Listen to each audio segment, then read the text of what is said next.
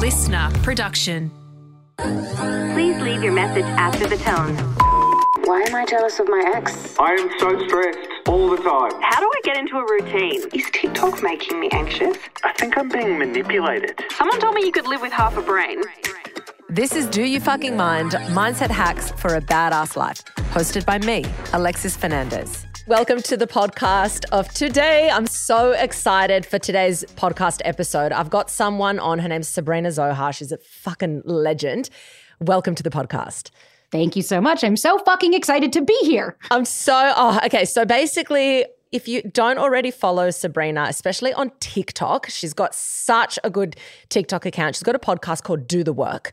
And the tips that she gives around dating and relationships is honestly, I align very heavily with a lot of what you say. I was on such a deep stalk on your TikTok. You know, when you just get like so, I was like, oh my God, yes, this is so good. So definitely go check her out. But I'll let you do your introduction and how you got to where you are. And I'd love for you to even like touch on how you started the TikTok and the podcast because my audience loves that shit. Totally. Well, thank you so much for having me. I'm super excited. And I'm glad that this serendipitously worked out because we're so in alignment. So it's just awesome to talk to more like minded babes that are like doing something in the world that's actually impacting other people. So for that, I appreciate this. I love that. Um, so, yes, so my name is Sabrina Zohar. Um, born and raised in Florida, moved to New York when I was 18 to be an actor. So, kind of similar story to you. Like, thought that's what I wanted to be and thought, oh, I'm just going to play a part and be somebody else. And I think about like three years in, I was like, I hate this. Like, I don't want to do this. This isn't my passion. I was in acting school and just like hated the the grind. Started working in fashion. Uh, my mom got sick in 2017, so she got went to the doctor with a headache, and they found six brain aneurysms and two dissections of the neck. Oh my God. Yeah, I was gonna say, you know about the brain. Yeah, it was gnarly, and yeah, so babe, that's horrible. yeah, so she was like a China doll. Like we couldn't touch her. She couldn't like move. And so in that time, I was miserable with my career. I had recently just started like my healing journey, if you will. Like I cut a pack. I was a pack a day smoker. I was on. Uh, I tried, I think, eight different antidepressants, like six different uh, anti-anxiety medications, all at the same time. Uh, mood stabilizer, Wow. Klonopin, Effexor, Xanax, Wellbutrin, like you name it, I was on it. And one day I was just like, I'm fucking done. So I quit that. I quit smoking. I went paleo, started working out, and like completely changed my life. And then if, like five months later, my mom found out she was sick. So it was like succinct everything. But within that bullshit and all that stuff that happened, I created my clothing line software. Um, the day after she had her successful surgery, I was like, you know what? Let's try it. I wanted to do something that gave back to the community and was something that my heart was in. And so that was in 20, end of 2017, which is also when I met my ex. And so he's an important part of my journey and my story, but he was the person that I thought like was it, you know, the one that you're just like, mm-hmm. this is the one. I have been waiting my entire life for this person. And at that time, he broke up with me after like two months. And I found out he had a girlfriend two weeks later. It was like that whole thing. Dove into my like my mom had her whole thing. Then when she was okay, started the company, he and I started dating. I had the worst year and a half relationship I've ever experienced. But in that, I also found my strength. And so, like, when we broke up and the end of that narcissistic relationship, I was literally a shell of a human.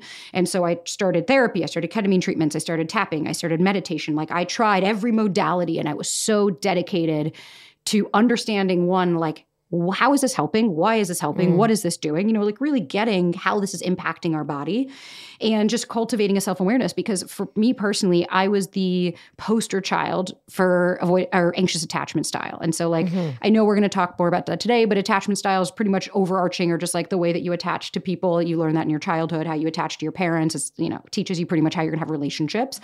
And I had an inconsistent father, people pleasing mother, narcissistic father. And I was so anxious, I literally couldn't sit still. I couldn't function. I couldn't take care of myself.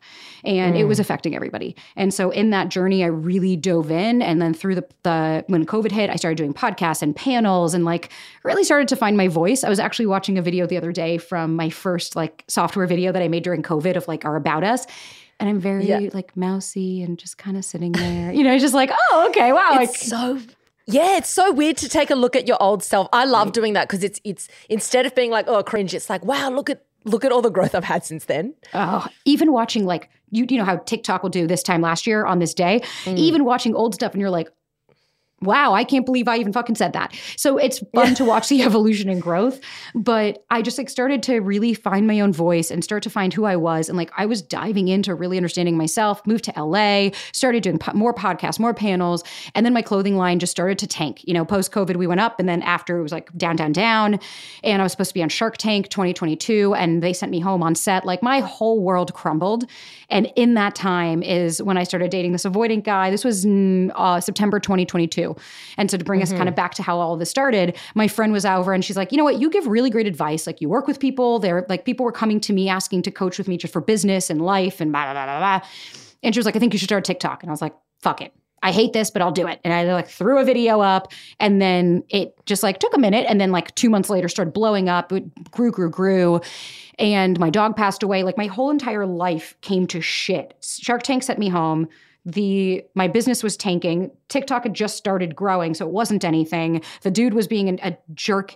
My dog had just died. Like my life was kind of at its just shit. And I think when all of that happened, this was exactly like a year and two months ago, if you will.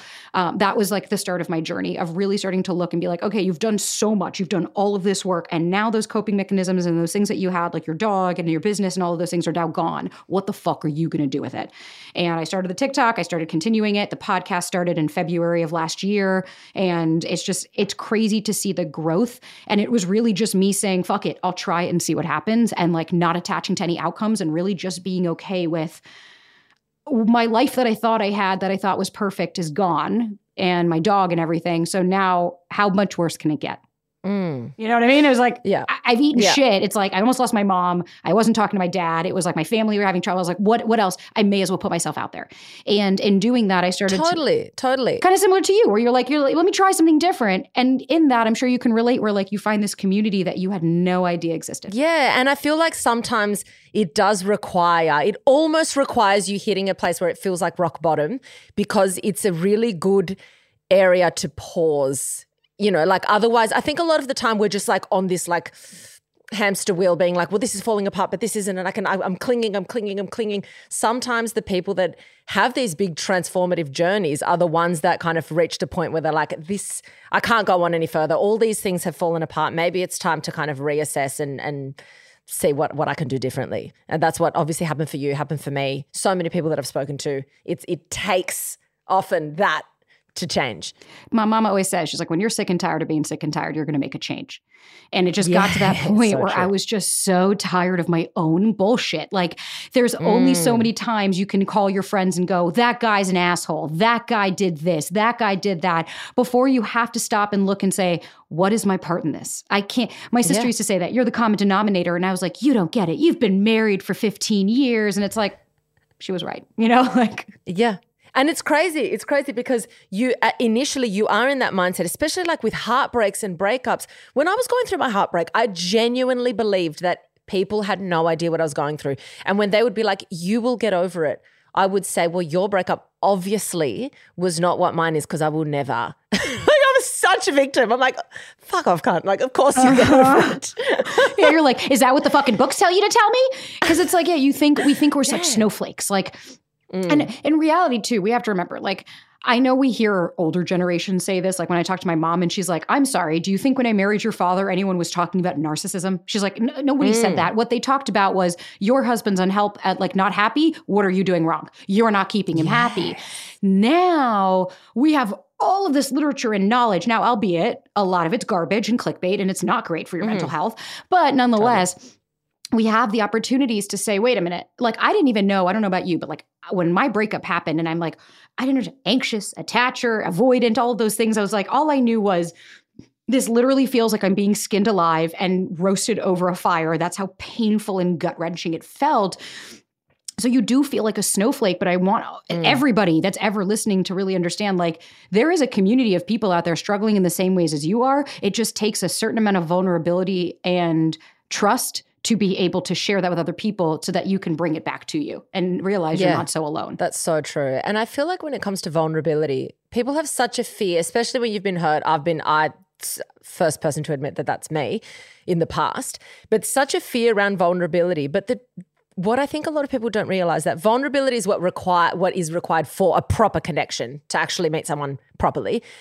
But if you're not vulnerable, it doesn't stop you from getting hurt. You get just as hurt, if not more hurt, by not being vulnerable. We think if I'm not vulnerable, my walls are up, I can't get hurt. You still fall in love, you still catch feelings for somebody. And often because you're not vulnerable, you don't express yourself the way you wish you had expressed yourself. You don't, you leave things left unsaid. There's so much that I think we need to look at vulnerability as I look at it now as the biggest time saver of my life. superpower like super fun if you can be difference between vulnerability and trauma dumping like we Oh, don't yeah, yeah. need a second date to be or like a first or second date for you to be talking about like your childhood traumas it's like i get that question all the time like when should i tell somebody i'm anxiously attached it's like why are you self-identifying we don't need to do that you don't have to Mm. broadcast like trust me first off if you if people out there don't think that when you go on a date people can pick up on that like if you don't think that someone can feel your anxiety you're gravely mistaken. Like it mm-hmm. seeps out in different ways. We just don't see it. But it's funny to your point my i was talking to my client this morning and she said you know for so long i've been wearing a mask you know trying to be what everybody every guy wants me to be. And so then when mm-hmm. i'm you know then when it doesn't work out i'm gutted and i'm devastated. And we were talking and we finally got down to it where i was like I understand that you see that as a protective mechanism. Let me pretend, let me put this wall up and pretend to be this. I said, but mm-hmm. when you get rejected, rejected in quotes, when you have somebody that doesn't, just isn't picking up what you're putting down, like that's it. When you have somebody mm-hmm. that's just not w- doing that with you, if you're actually yourself and you're putting your dick on the table, you're just like, hey, I tried, right? At least I tried. I did everything I could. And if you don't like me for me, I did my best. But when you show up as somebody else and you're playing this facade or playing the cool girl, then what happens is like, yes, not only do you get hurt, and then you're filled with the like what ifs and the I should have's, and but he didn't really get to know me. You didn't give me a chance. And it's like, no, you didn't show up authentically as yourself to allow people to get to know you in that way. And that is something that you have to learn. It's not that other people need to give you that chance. Oh, that's so, yeah, 100%. I agree with that so much.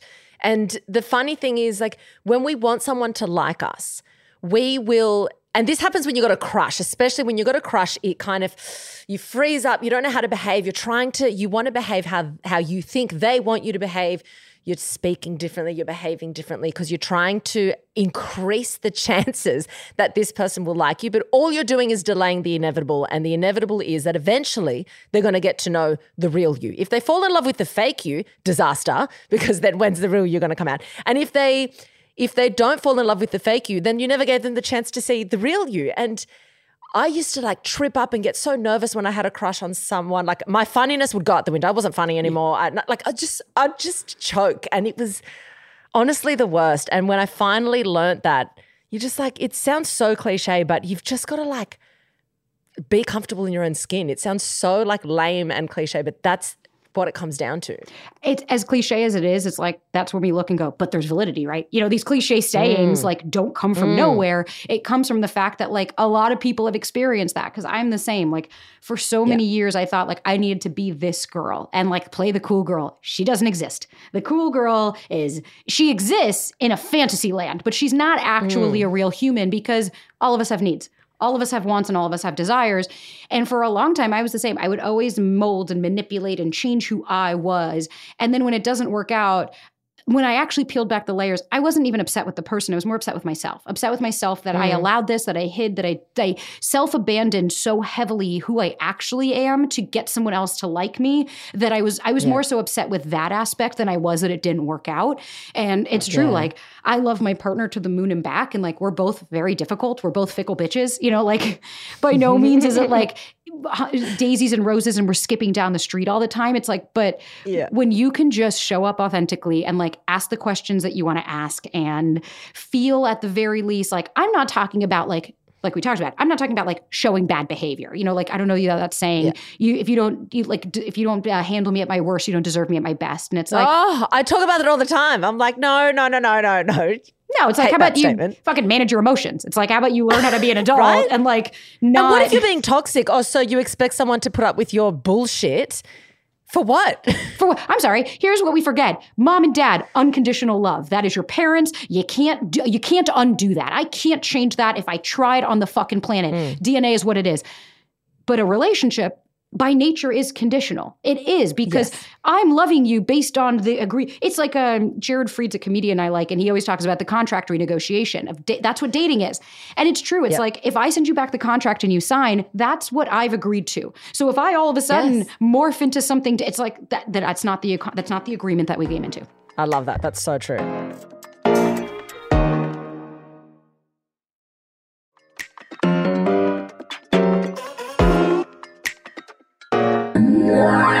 Okay, I've got so many questions that people have sent in, and I actually asked a whole like all these questions for different topics, but the one that was overwhelming was the one around. So the question I asked was, "What are your questions around attachment theory and dating and attachment styles and all of that?"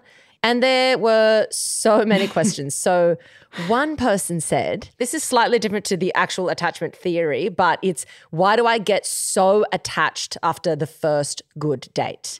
And I hear this a lot. People have one brilliant date and they they fixate and that's it. They can't they can't get it out of their mind. And even people have one date and then it's talking for a few weeks and then it fizzles out. They can't get over it. So limerence, like if we were going to put it in one Yeah. word, it's like it's literally Yeah. that, and it's really just what ends up happening is like. Oh God, I could strip this back. So let's go. So when we're talking about attachment theory in general, it's like let's just give some overarching. There are there's the secure attachment, and then there's like three. Obviously, now it's like everything else. There's like 500 iterations, and it is a spectrum. But the three major anxious, avoidant, disorganized. So it's like, mm-hmm. yeah, there's the amalgamations of each, but on the aggregate, those are the three main ones. An avoidant, low sense of others, high sense of self. So that's why avoidants can feel very suffocated. They need their space, they retreat, or they're a little bit more introverted, like they're just more to themselves. Very, very career driven, very career oriented because they grew up in a multitude of ways, but pretty much to them, emotions aren't safe. If they show an emotion, they mm-hmm. could have gotten hurt or they could have been abandoned. They're ultimately them. Any of the insecure attachments are all terrified of abandonment and rejection. And for the avoidant, there's they don't want anyone to see them in a light. Often perfectionism is less than they see themselves. So I get accolades when I perform perfectly. So I always have to be perfect. That's why the avoidants will mm-hmm. always. That's why they're so quick to say, "I don't like the way she parts her hair. I'm out." They'll find a reason, mm-hmm. a thousand of them, because it's easier than becoming vulnerable. It's like these icks that people get. Exactly. The icks are a way to keep yourself safe, essentially. Mm-hmm. And it's like the, but when we look at it, if, especially if it's like he has a Velcro wallet, you're like, get the fuck over it. Versus then we go anxious attacher. And this is kind of more so what your girl is writing in or they are writing in. And this is who I used to be. Mm-hmm. The anxious attachers are usually the ones that fall for limerence, limerence a lot harder. They are low sense of self, high sense of others. So an anxious attacher, hi, nice to meet you. That's me. Hypervigilance. We are so scared of either being abandoned, being left, somebody walking out. I had my dad all of my life. You never, it was walking on landmines. You never knew when he was going to explode. You never knew when he was going to scream, when he was going to yell, when he was going to hit you, when he was going to walk out. Then I had my mm. mother, no boundaries, people pleasing. So the anxiety that was in me was, I'm always going to get left. Someone's always going to leave me. There's no one to take care of me. I have to do, a, I have to get you to say everything's okay. Then I'm okay. So the anxious mm-hmm. person's constantly needing for reassurance. So typically speak, and then you have the disorganized, which is the amalgamation. They want the love, they remove themselves, low sense of self, low sense of others. But those that one's a little bit less than we hear the anxious and avoidant more often than not. So when somebody is, why do I get so attached after one date? It's like because one, you're attaching to the idea of somebody. You're creating castles in the sky because of this fantasy that you are building. When you are self-abandoning so hard, when you don't understand what are your triggers, where do your traumas lie, where did you learn this behavior from, then what happens is you perceive everybody through the lens of a child. And when you haven't done the inner child work to really go back and reparent that you and really grow the fuck up from that place of the core wound, then what happens is either one, as we talked about on the podcast, the amygdala starts to come in saying, safety, we mm-hmm. got to keep them safe. Nervous system is dysregulated. Oh my God. And it's the very, I want to be saved. And so oftentimes with limerence, we get this obsession. I hear it every day. Why am I so obsessed? It's like because you've built this person to be something. You have no idea who this person is. You have never you've spent one evening with them. You've may have text because you created a version of who you want them to be and now you're attaching to that. And now you've told your nervous system, I'm only safe if I have them. So your nervous system is going to feel dysregulated until you get their reassurance. But how you combat that is by doing the child, inner child work to say, where did I learn that from? Who taught me this behavior? Oh, I saw that when I was a kid because my mom used to act like this to my dad, and I learned I had to be quiet because of that. Because if I opened my mouth, I got hit.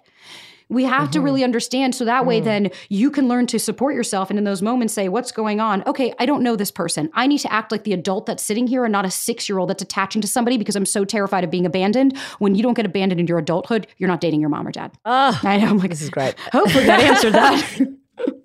That's okay. Here's one that I love because I talk a lot about boundary setting and I'd love to get your input on this. How do you set boundaries with an anx- anxiously attached person that you are seeing? So, great question. Boundaries. I fucking love boundaries so much. My God, boundaries are what set me free. I love telling people no. Oh, right. Right? Don't you love hmm. telling somebody, sorry, I can't make it, I'm busy? You're just like, that's it. That's it. Yeah. Without where am I? What am I doing? No, no. It's just I can't. I don't know I'm you an explanation. So I'll give you the best. So here's the thing: we have to remember two things. Boundaries, as we, as hopefully we all know, but as you and I know, boundaries don't Mm-hmm. keep people out; they protect what's in.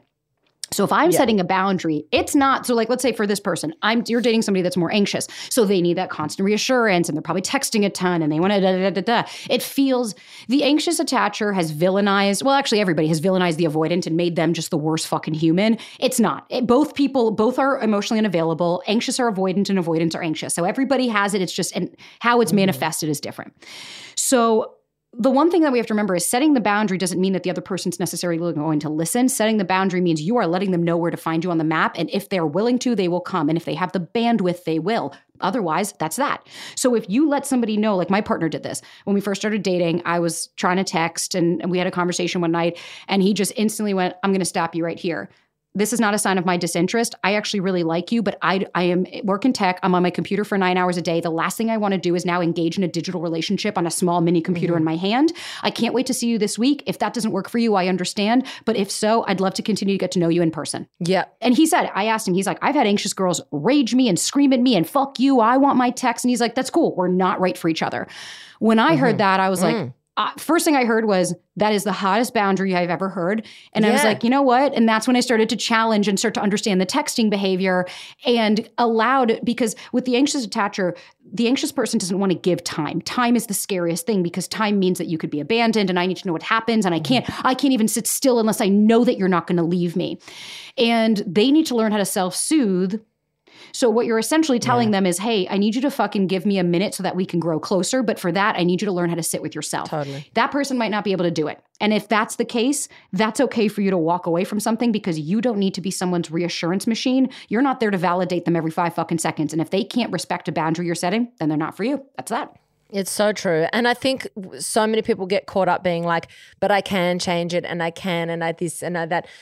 Obviously you can't change anyone. And and if you don't see the willingness to meet you halfway, then it's going to get really complicated, I think, because then you end up giving more slack, giving more slack, giving more slack until it gets to a point where you're like, I can't do this anymore. But now I feel like the mean one ripping the rug, being like, I can't do this and after I've given, given, given, given and met you at where you are, not halfway. 100%. Um, so Well, because like the thing with anxious attachers is like, listen, I can have compassion like anybody else. Like I, my heart goes out to it, but it's not an excuse for this behavior. It's not an excuse to like.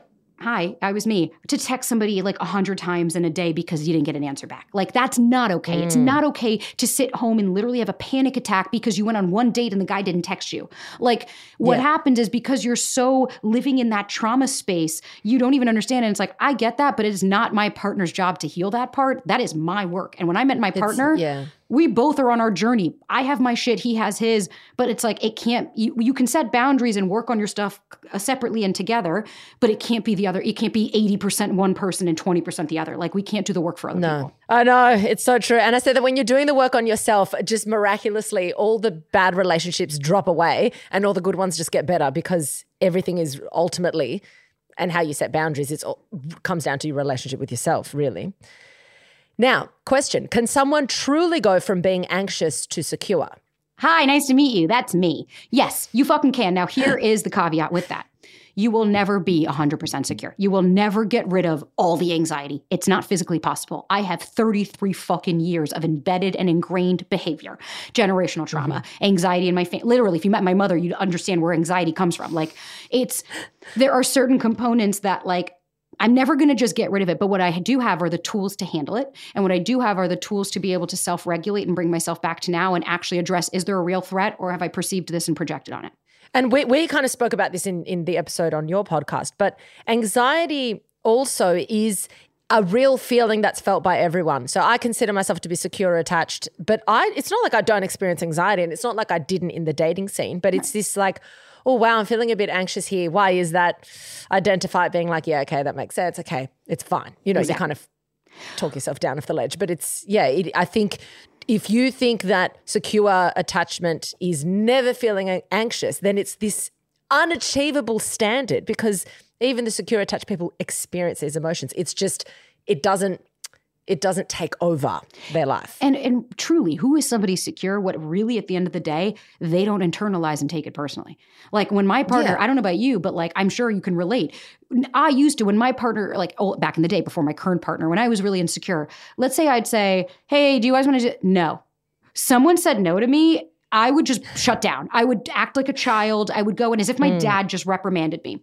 Whereas now my partner said no and I stopped and I literally was like, okay, what's coming up for you? Where is this? Okay, this is reminding you of dad. It's okay. And I said, Mm-hmm. oh, all right, babe. And he just looked at me, he goes, I'm so sorry. That was really, that was really dickish of me. What I meant was this. And he could read, just even Yeah. reading it on my face, but he saw me and he was like, you were processing, weren't you? And I was like, he, we just know each other so well at this point. Yeah. But the point is, is like, what it means is I didn't choose violence that day. Like the same trigger triggered me, but instead of reacting, I took a speed bump and I responded. That is what doing the work teaches you. And that's how you can be. I'm secure in my relationship. I'm not worried my partner's going to leave me. I'm not worried I'm going to be abandoned. Like, Yeah. And if you don't do the work on yourself, you won't get there because you can be in a relationship. Like I know I was. I used to be in relationships, even anxiously attached, and I was still never fulfilled. It wasn't about having a body next to me. It's about having the right person that makes you feel seen, heard, and understood, that is your support mm-hmm. system that can be next to you. That is also how you'll be able to heal through this shit. So true. I do. Can I ask you a question? When you, because I know you had your you had your big breakup, and I love it. This is what this is how you know two people have podcasts. When we're like, let me ask you something now. so I love it. when you were going through after your breakup, before you met your current partner, like mm-hmm. the growth that you had alone versus in the relationship. Can you attest to the amen that like there is a difference between the growth you're going to have when you're single versus the growth you're going to have when you meet somebody? Oh yeah, yeah. It's and it's completely different because Mm-hmm. when you are completely alone, you only have really one person to account for. It's just you. you. There's no oh, but it's because of this. It's because of, all the excuses about interacting with other people go out the window, and it's really it strips it back to yourself. And I so the two so i had a breakup with a really lovely healthy person which i was devastated and then i had a breakup with a, like a legitimate textbook narcissist who was like engaged to someone like two weeks after we broke up. It was fucking wild ride good times. But the point is that for both of them there was different work that had to be done because i, I had like a different experience. And i actively did my best to not date anyone on purpose. I wasn't going on dates for probably like two years before I met Tyrone. Not saying that people have to take a two year hiatus from dating, but I was kind of like, I just want to love being alone. I want to love being alone because if I can love being alone, then I've set the minimum standard. And if I date someone, it's because it enriches my life and mm-hmm. I hopefully enrich their life. But if it's not working for me, the worst case scenario is this great situation of me being single. I wanted to find a position that that being alone would be my alternative and that I loved the alternative because I was caught in a relationship where the thought of being alone terrified me. Yeah. And so and also the relationship caused a lot of like my self-worth went down a lot. Like there was a lot that went down in it that by the end of it, the thought of being single and alone, I couldn't fathom. It like freaked me out. I would panic. And so any hint of him pulling away, I'd be like crawling back, crawling back. It was just uh, like you can't compare who I was then to who I am now. And I thought I never want that again. I never want that again. If I'm in an unhealthy relationship, I want to be in a position where I can walk away Yeah. because I like the alternative. 100%. My mama always used to say, you got to love yourself more than the need to be loved by others. And that's not So true. saying, oh, you know, like people are like, I don't have to love myself first. I'm like, no, no, no. What I'm saying is, you can't want other people's validation more than you want your own. You have to love yourself more than the need for others. And I'm the same. When I went after my ex, I was like single, like, it's funny, every ex prior to that, yes, I struggled. Like, or actually, I was okay. Like, after a couple of days, you're back out there. My big ex, I mean, the mm. narcissist, I was married. It was like a huge thing. That one, I took like six months to even date again. Like, I had my my sister connected me to one guy, and it was like that. But to get back out there, it took like six, eight months. And I was kind of in that same vein where I was like, I want to be okay with my day to day before I put myself back out there. And I think the reason that it worked wasn't because I least expected it. It was because I released control of the outcome. I showed up being like, hey, if mm. this works, great. Like my partner and I are the quintessential like 2023 couple. We met on a dating app, we fucked on the first date, and I left thinking I'm never gonna see this guy again. I love that. You know what I mean? I love like that. I love that. we're that. the Yeah. start of so many shitty stories. And the reason it Mm. worked wasn't because I was suffering it. It was because when I went home, I was like, but I'm okay by myself because I love myself authentically. That if this works Mm-hmm. out, great. I am ready to welcome and receive somebody. And if it doesn't, that's okay. I'm wel- I am here and welcome to receive myself again. And I think when you Yeah. pick you, you don't self-abandon no matter what. They're an addition to your life, not instead of. And I feel that it also provides a really nice space for the other person to really decide how they feel about the relationship. Sometimes, if you're bombarded, you don't even mean to, but you can bombard this person and it doesn't allow them to get to know you at a, like a, at a healthy pace. Exactly. And so then they're a bit overwhelmed. They might leap into it too quickly because you're, and then before you know it, it's kind of like they're pulling the brakes, being like, well, this is, I can't do this. I kind of went faster than I thought I wanted to. 100%. Okay, next question.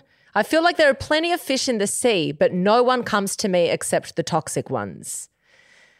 How do you address that mindset? That sounds like a victim mode right there. That sounds like a very much I that sounds very life is happening to me not for me. Now if there's mm. a pattern like first of all, let's talk about a couple of things. I'm assuming that this person's meeting people on dating apps because it's like, what do you mean? The only people that come to me. So it's like either if you're being introduced to people, listen, if you're meeting somebody out in the wild, there is no way that by saying hi how are you? you're going to be able to address if this person is toxic. How you address that is mm-hmm. when you date them and, and you start to see them.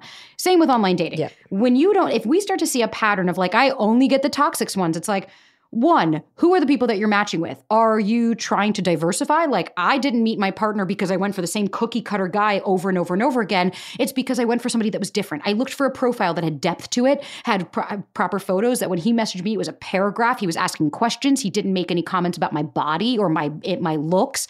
He was hmm. genuine. He was consistent. He was reciprocal. Like we were looking out for that behavior. The second i see hmm. contrary i walk the fuck away. So that's what i mean victim mode. So if it's just i just keep meeting toxic people it's like then how are you showing up what are you allowing are you asking questions of depth on the first date to weed out if these people are are, are jack-o'-lanterns and just trying to fuck you on the first date are you regulating your nervous system after the date to see how they show up? Are they contacting you consistently? Are you guys going to, uh, two times, one to two times a week? Is this person texting, calling, and FaceTiming you, not just texting you all day? Do you have healthy Yeah. communication? Are you able to set boundaries and see how this person reacts? Do you have conflict and resolution? Yeah. Then that's when I want to say, okay, if you consistently keep allowing the wrong people into your life because it's not that they just keep entering, we allow that. Well, then it's mm. we need to tighten up those boundaries because now we need to start weeding those people out. And there's also the other element of welcome to dating. You're going to have it where you're going to meet schmo after schmo after schmo because there is a plethora of that. But it's not about blaming the apps or blaming the other people. It's about becoming a better buyer. And that's where we take control as daters of what we have in control is I'm not asking if you're choosing me. I am deciding if I'm choosing you as well. And if somebody is toxic, I'm going to probably see that by are they love bombing me? Are they being inconsistent? Are they breadcrumbing me? It's like, I think people misunderstand. It doesn't take that long to start to see someone's consistency or not. I also feel like a lot of people will label someone as boring really, really quickly. And so, what are you looking for? Because we've got this like treat them mean, keep them. Keep. There's a lot of like um, belief patterns that are like sewn into our culture. I think. Oh, yeah. Of even as kids, oh, if, if he hits you, it's because he likes you. That bullshit. Yeah. And so you then grow up being like, oh, I need some, I need some, some uh, spice in this. It needs to be exciting. And we confuse toxic behavior, someone ignoring you, someone kind of being a little bit like a bit of an orbital ghost star. We confuse that for, oh, well, this is exciting. I'm on edge. I don't feel calm. I'm like the highs and the lows and all of that. And the butterflies come from anxiety because you're just focusing on the fact that they haven't messaged you and finally they do. That's anxiety. That's like, oh my God, I'm excited. They finally messaged me. So then when someone's consistent and stable and whatever, you're like, boring. Are they boring? Or are you just looking for spikes of excitement? And then when someone doesn't provide that, you think, oh, no, no, no, no. Not interested. Oh, I hear the healthy equals boring every time. And I'm like, oh, is that just your nervous system is calm? Is it just because you didn't have a spark? A spark is just a feeling. A feeling goes away. And if you're chasing a mm. feeling, well, then that's why you're going to be perpetually chasing a feeling because the reality is mm. like you have a partner, I have a partner. It's I don't get the highs and lows. I'm consistent with my partner. I feel good every morning. Yeah. I wake up to the same person I go to bed to. I love him. I'm happy. I get excited. I get sad. I feel emotions, but I'm not on a roller coaster. Versus when I would date the emotionally unavailable guys. Oh my god, I hear it all the time. Girls will say, "When I'm with him, everything's amazing," but when I'm not, it's like, no. You're when you're with him, you're so focused on the fact that he's choosing you because you never get to really see this person that you're overlooking how mm. you actually feel. Because if you really started to tap in, once you start to sit, it's like, oh yeah, I actually kind of feel a little anxious because I don't know when I'm going to see them again. Yeah, exactly, because they're not consistent. Versus when you have Yeah. someone, what we also have to remember is those people reaffirm your core beliefs. You're not good enough. You're not worthy. You're not deserving. So that when you meet somebody that that was my problem when I met my partner, receiving love, I was like, what do you mean you like me? What do you mean you want to be with me? What do you mean you accept me for who I am? And I was like, you mean I have to admit I'm not fucked up and that there's nothing wrong with me? That it's not me that I you see what I'm saying? It's like I have to now say, holy shit, I am deserving. I am worthy of this. I'm ready to receive it. That in and of itself could take you a long time of work to be able to do. And so I that's why I'm saying, Yeah. like, if you're telling me that you always date toxic guys, it's like, yeah, because you're obviously entertaining the wrong fucking people here. It's like, it- that- that's what I mean. Yeah, if you're going on dates and you're like, oh, that guy's not that interesting, it's like, yeah, because the passion and like a true ride or die doesn't happen overnight. That person that you trust, that you love, that gets you, that can, I can look at my partner and we just already know, like we can finish the sentence. Yeah, yeah. That type comes because you spend time with this person. You go through shit. You have conflict resolution. You go through issues. Not because you guys got drunk, had a really great time on the first date, and all of a sudden you can't stop thinking of them anxious people really try to expedite the stages of a relationship quicker than they need to be because they can't mm-hmm. sit in the uncertainty and going slow is the arch nemesis that is the number one muscle we need to flex How often do you hear someone say, you know, the, the person they ended up marrying is so far from their type All because the, time. type wasn't working for you? And if if the type, if you had a type and you had multiple encounters with someone of that type, there's a pattern here, and it's not working for you. So then you end up marrying someone that's totally different, and it works. It's simple math, you know. 100%. Same as you know for me as well. yeah Like Tyrone's so different to everyone else I dated because it's just calm. Like he's exciting, but our relationship is calm all the time. Hundred percent. Like I had one. I did a video about like some about the spark, and just saying like mm. I didn't feel a spark with my partner. Like I actually took me like four months to decide I wanted to be with him. Like that to me is more real life because like, and realistically, he liked me more than I liked him, and that's why it worked because I was working on letting my guard down and working and he was super into me and he was very consistent and reciprocal and allowed me the comfort which we both allowed and a girl wrote on like a comment saying uh, this is such bullshit i know three people that have been married and they all said that they knew immediately and that they fell in love and blah blah blah and they talk to their person every single day and they're happy so sorry it took you so long to realize you even like your partner but that's not how life works so I couldn't have. And she's like on a TV, like a trashy TV show. So I was like, oh, excuse me for not taking this as gospel. But I had to ask Yeah, her. I said, yeah, let me ask you, what's the depth to these people's relationships? Are they are they actually secure? Are they fulfilled in their marriage? When you go over, do you look and say, wow, this is beautiful, or are you looking and watching the hmm. fucking husband walking out while he leaves his girlfriend crying on the table because she opened her mouth to him?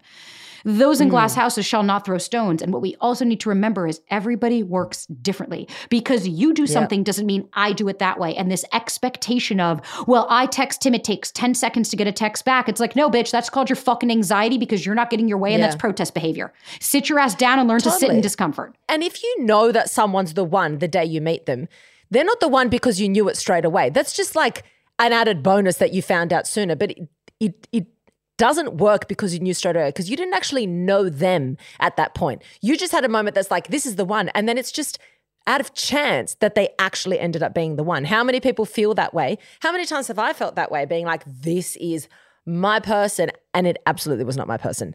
By a long mile, was not my person. The last time I said that, I ended up in therapy at, and married to a narcissist. So I stopped saying shit like that because it's true. Like I, I would meet guys in LA that you're, they're almost intoxicating. Like I, I remember some of these dates I would mm. go on, and here's the funniest story. Short, but I dated this guy, and this was I had. I had my dad was part of my my software business. Like he had given me the money to start it, and I was paying him back, and so I was beholden to him. So that was exacerbating my anxious attachment because That's the relationship that caused it. Mm. And January of 2022, I told my dad to fuck off. I was done because he had he had spoken inappropriately to me, and I just said, okay, fine, I'm done. I'm done.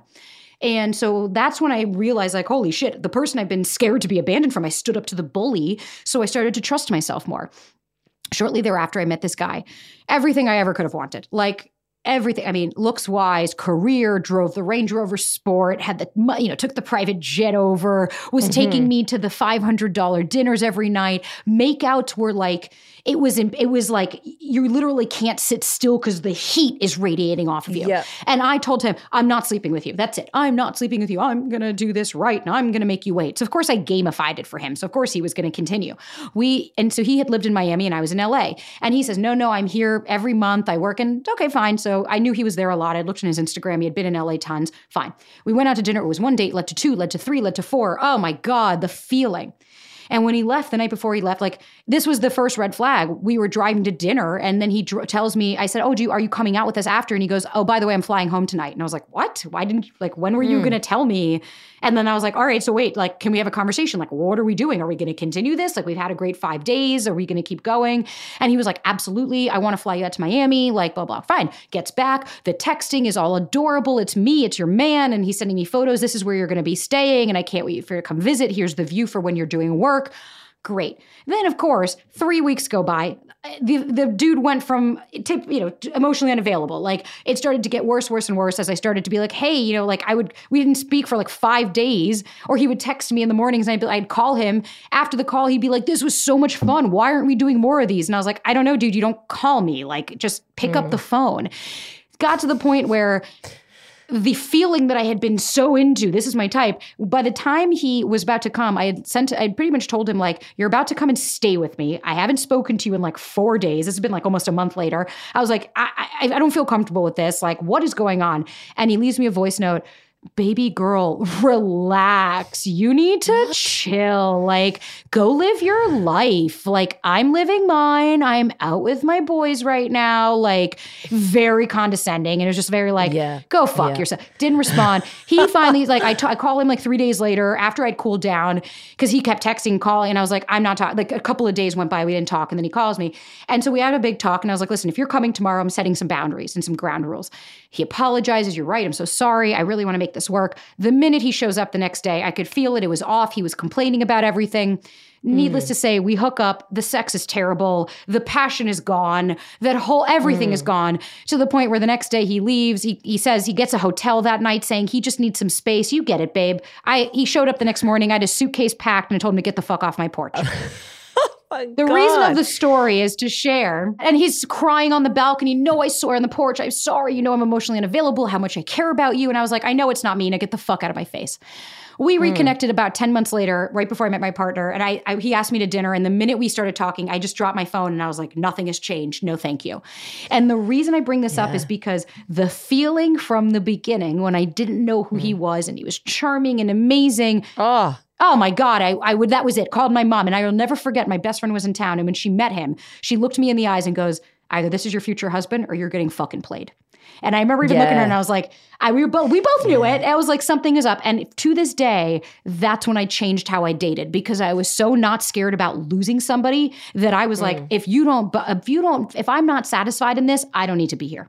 Because the feeling Yeah. from the beginning was not the feeling in the end. And the problem is that a lot of people will stay in an unhealthy relationship because they're clinging to that feeling they experienced at the beginning, which was like this uh, one version of that person. And then you see the other sides to this person, which is inevitable when you're dating. They're seeing sides of you, sides that you love and sides that you might not.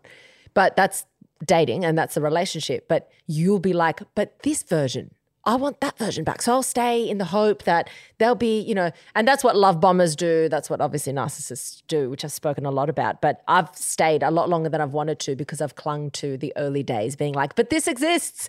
It can come back. Hundred percent, or sunk cost bias. I've been in this for ten months. I don't want to be alone. Yeah. Scarcity mindset. It's like it all starts Exactly. to compound. Exactly. But I just, I was like, I just hope anybody chasing a feeling or a spark will learn from this and be like, you know what? Let me give. I'm not saying if you're not attracted to the person and you don't want them to touch you to date them, obviously don't do that.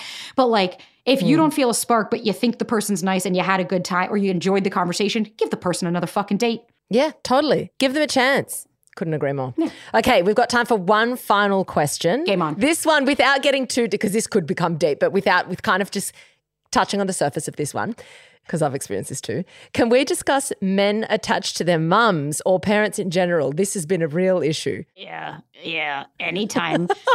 Okay, so one thing, as we know, narcissists attached to their mothers, like they're usually the moms are the issue. Mm-hmm. If I meet anybody with an unhealthy attachment to their parent, it's just instantly for me, I'm like, it's not going to work. Eh, That's just a personal thing. The psychology. And what do you what do you deem an unhealthy attachment? I think if there's not boundaries set. Like if a mother Mm-hmm. can come over anytime. Like I dated a guy that his mom walked in while we were in bed, and it's like that's not fucking okay. Like this is your house. That's unacceptable. It's unacceptable. Yeah. Your mother calling a thousand times. Like I had another guy that he it was in the middle of our date answer the phone for his mom. It's just certain things where you're like when there's not boundaries present with a family member, that's when you know you're only setting yourself up for disaster because let's be realistic. Mama ain't going to be happy someone's replacing her. And mama ain't going to be Yeah. happy with some hussy replacing her that's not her. Not with my son, you don't. Yeah, yeah, yeah, yeah. So it's like, I would be personally, yeah, I, I don't date people that have any kind of like, you know, the uh, me and my sister are obsessed. We we we spend twenty four seven. I'm like, yeah, that's not healthy. That's codependency. It's not healthy. It's not. And I think people mistake being in someone else's presence 24 7 for emotional closeness. Physical proximity does not equal being emotionally close to someone. I know, I know people that are so. F- like they hang out with certain relatives all the time, but when when they have a crisis, they're not going to that person. They're going to their friend. And it's like, so how close are you actually with this person? You know, because you could be so close to someone and only see them once a month because you have really great communication styles, you know? Yeah, I was just if, listen. If you're dating somebody and they're like that close to their mom, it's like, well, get ready to be in a relationship with three people probably because like I was in there. I was my ex and his mom, and it was like she was texting me and she was calling me, and she we would have a fight. He would leave the house. She would call and yell at me, and then I would get bitched mm. at, and then he would come and he would call my mom and try to pin everybody against me. Yeah, no, never. now we have boundaries. Your mother is not allowed to contact me about our relationship unless we've talked about it. Yeah. So basically, if you're in a position or if someone's in a position where this is happening, I like, yeah, you're not here to change it. It's kind of, you know you got to accept them for who they are but then you also have to see what how is that impacting you? And i think a lot of people especially in the dating world now forget how much power we have within ourselves and we're so mm. focused on but they're doing this but they did this but they chose this. It's like but what about what you want need and desire? How is this forming in your body? How is this sitting? Because if it's not making you feel good and you feel uncomfortable well i don't care how much you like this person sometimes it's not enough. That's not compatibility. Totally. Thank you so much for everything. I loved this conversation. I'm going to have to get you back on to talk about so many other topics because that was unbelievable. I'm sure the listeners loved it. Could you please give yourself a plug, your TikTok, your Insta, everything you do, your clothing brand? Let them know where to find you. Yeah, we're gonna do. I was gonna say actually when you were off mine, I was like, "Fuck it, I didn't have to ask her about this, this." I'm like, "Let's just do a part. we'll do a part two again." So We I- need a part two on both ends. of course. So we'll we'll get that. But so it's Sabrina.Zohar on TikTok and Instagram. Uh, software is wheresoftware.com, and do the work is do the work podcast on Insta, and do the work on Spotify and all that bullshit wherever you find your podcast. Amazing. Thank you so much. That was incredible. And yeah, I really appreciate your time. That was awesome. Thanks, man. I appreciate it.